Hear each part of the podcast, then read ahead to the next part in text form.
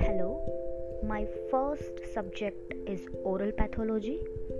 First chapter is the developmental disturbances, very volatile subject and needs repetitive revisions. So let's get started.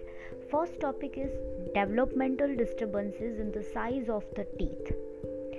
First one is microdontia. Microdontia is one or more teeth which are smaller than the normal. Microdontia is having three types true, relative, and focal.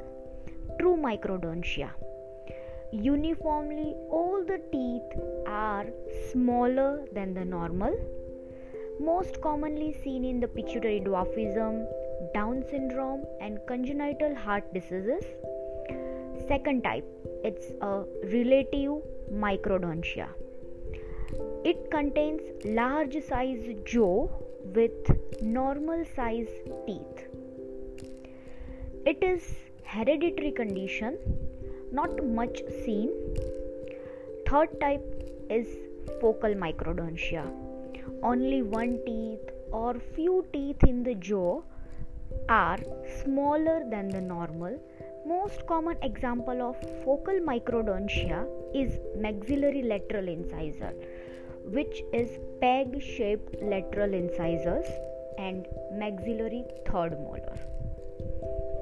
Second type of the size disturbances of the teeth is macrodontia one or more teeth are larger in size than the normal. It is called as macrodontia. It also three types true relative and focal.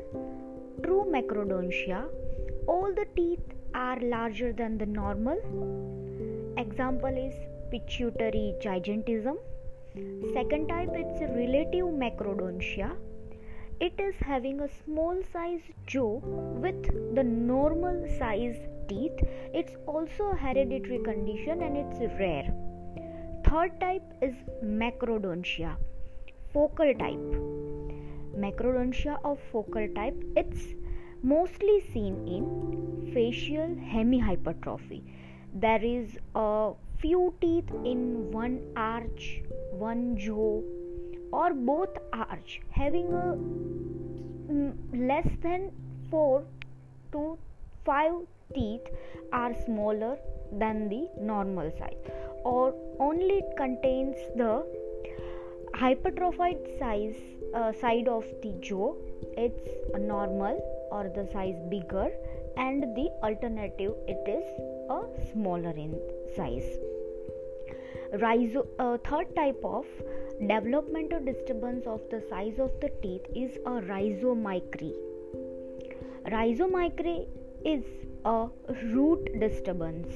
Root of the teeth is smaller in size compared to all other teeth or all other roots.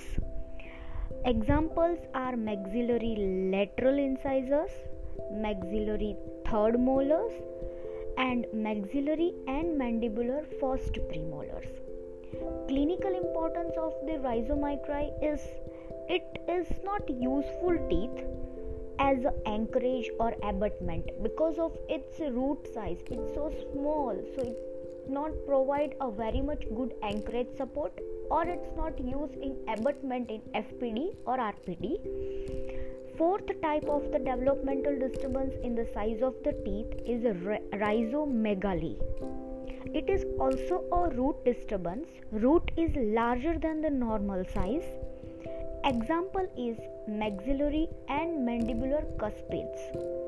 Clinical importance of rhizomegaly is it extraction is difficult in these cases because of the large root so chances of uh, the bone fracture or the root apical fracture are increases.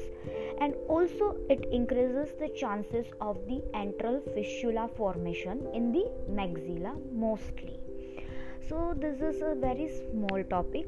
Developmental disturbance of the size of the teeth. It contains four. Microdontia macrodontia rhizomicry and rhizomegaly two for the teeth and two for the roots only. One is smaller than normal one is larger than normal. Root. In root one is smaller than normal and one is larger than normal a very few question asked in this topic.